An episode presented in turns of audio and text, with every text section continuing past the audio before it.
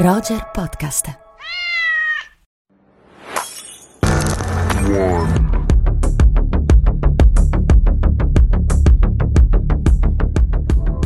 Ma non dovrebbe c'entrare il viola con il daltonismo? Ma che ne sai, magari è una variante del daltonismo.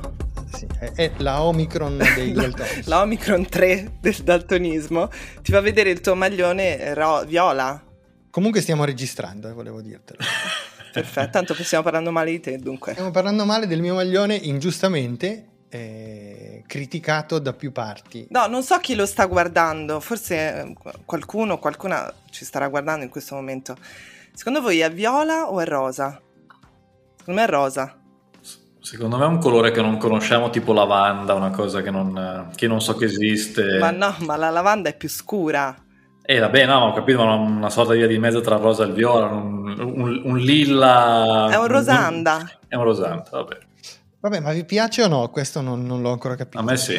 Dovrei vedere come l'hai abbinato, in realtà. Pantaloni neri, non posso alzarmi adesso, sennò crolla tutta la mia postazione. Vabbè, dai, siamo vestiti uguali, dai. Lilla su nero, per forza. Vabbè, però il tuo lilla è più scontato, ecco. Ah, grazie, pensavo tu dicessi più elegante. No, certamente più elegante, ma più scontato. Il mio ha più personalità.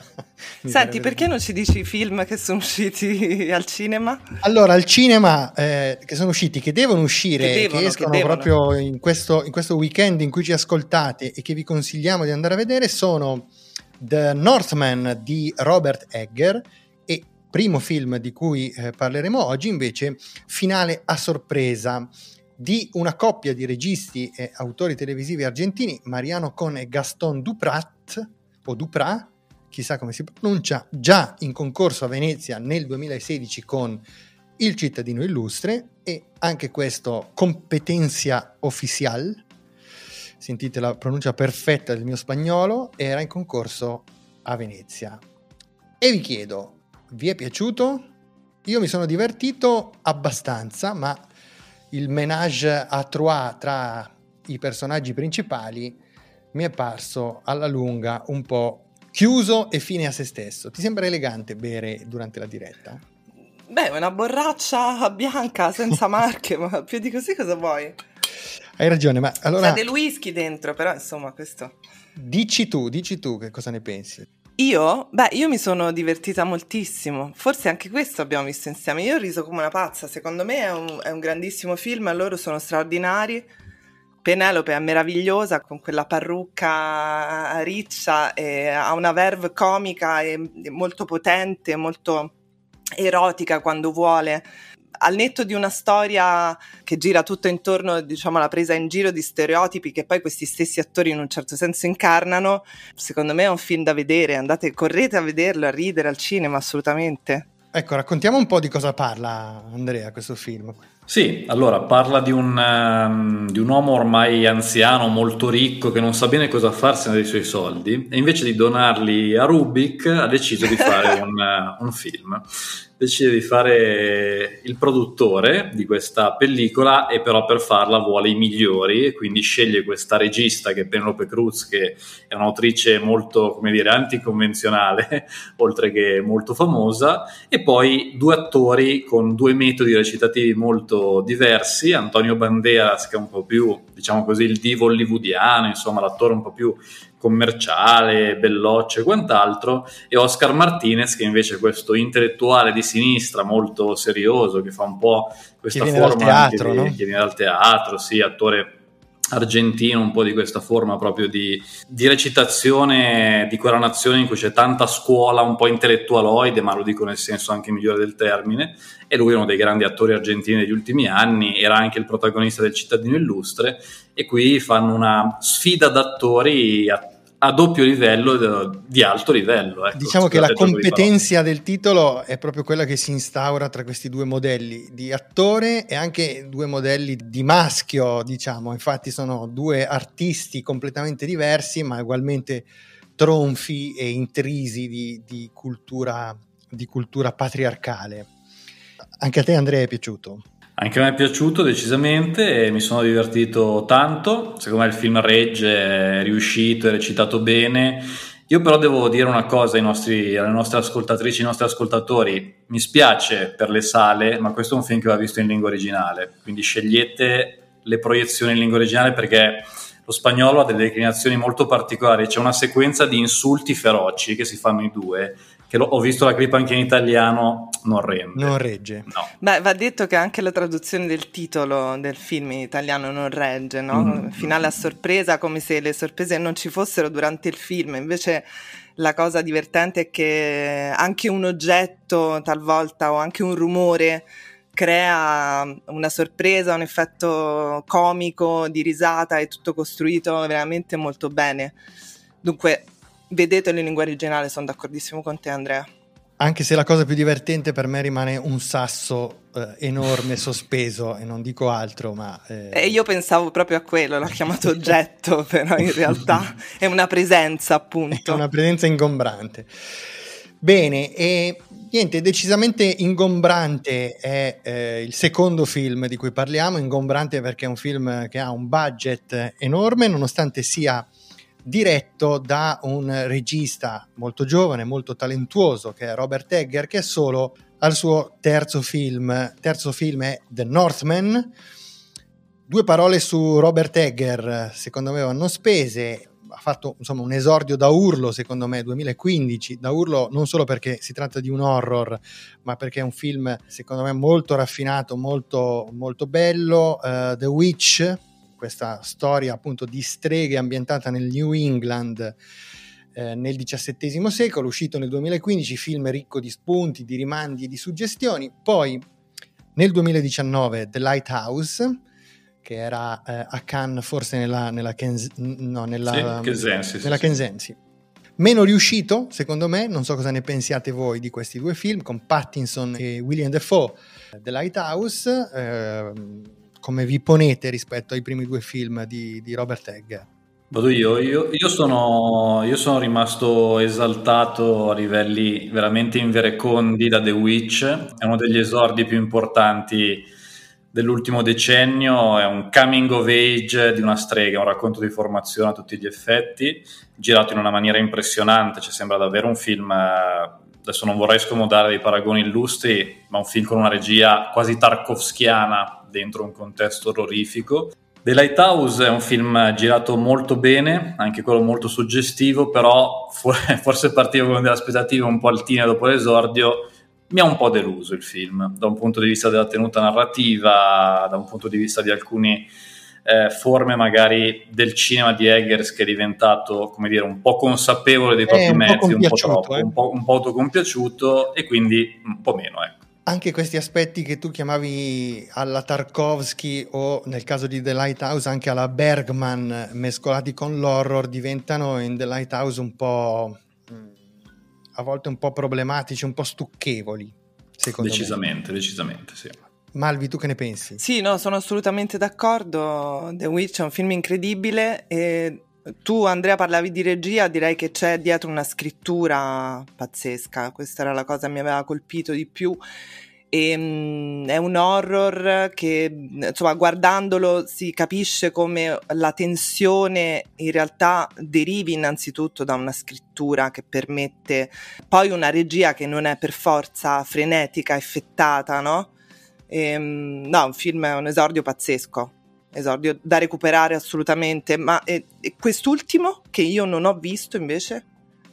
Allora, quest'ultimo è il primo progetto ad alto budget di Robert Eggers, un cast incredibile, ragazzi, un cast incredibile, e uno sceneggiatore da urlo come Sion, non so come diamine si pronunci, che è lo scrittore, poeta islandese, paroliere di Björk e già candidato agli Oscar per il testo di una canzone di Dancer in the Dark, e sceneggiatore anche di un altro film molto bello che andrebbe recuperato, uscito qualche settimana fa, che è Lamb. Io sono entusiasta, non so, Andrea? Sì, diciamo che una parte di quell'autocompiacimento che diciamo in The Lighthouse forse c'è ancora, affiora un pochino. Io continuo a pensare che The Witch sia stato un po' l'apice finora della sua carriera, però ragazzi, questo comunque gira, cioè The Northman è un film potente visivamente, c'ha tante cose, come dire, che rimangono. C'ho qualche qui magari dubbio anche qui su alcuni passaggi narrativi un po', non vorrei dire furbetti, però un po' costruiti, ecco, un pochino di autocompiacimento, però è sicuramente un film che merita di essere visto, come anche The Lighthouse, che adesso abbiamo un po' dipinto male, però se non l'aveste recuperato penso sia da vedere, insomma. Sì, sì, in questo caso abbiamo il paradosso di un blockbuster, per usare questa definizione così un po' stereotipata, ma brutale, sporco e raffinato al tempo stesso. È una storia di vendetta, perché di fatto racconta il mito, la storia di Amleto in una maniera, in un approccio ovviamente completamente diverso da quello shakespeariano, mostrando proprio il lato animalesco, bestiale della vendetta, in questo clima avvolgente, sovrannaturale, che un po' richiama, anche se in un contesto completamente diverso, quelle atmosfere di The Witch. E uno stile sorprendente. Prima Malvi, tu hai detto, hai parlato del ritmo di The Witch, che è un ritmo sorprendentemente lento, e anche in questo caso abbiamo un film girato e soprattutto montato con pochissimi tagli e con imponenti scene d'azione, ma sempre quasi sotto ritmo, proprio a sottolineare così la staticità, l'ingombro di queste pulsioni primordiali della vendetta che si muove lenta, inarrestabile. Insomma, io sono entusiasta, l'avete capito, quindi andate a vederlo. E invece, per quanto riguarda le piattaforme, Malvi, tu hai finito Scissione? Oui, l'ho finito e sono, devo dire, entusiasta di questa serie, che dovete assolutamente vedere. Voi due dovete assolutamente recuperarla, perché, allora, ne avevamo parlato in una delle nostre puntate quando stava per uscire. Dunque, io avevo visto le prime due puntate, sono 9 in tutto di questa prima stagione. Ho letto, per fortuna, che è in programma, proprio il 6 aprile hanno chiuso l'accordo per la seconda stagione, e la seconda stagione è necessaria in questo caso. Voi forse sapete, non so se le nostre ascoltatrici e i nostri ascoltatori anche, che io di solito non sono una grande fautrice delle seconde, delle terze stagioni, amo le miniserie.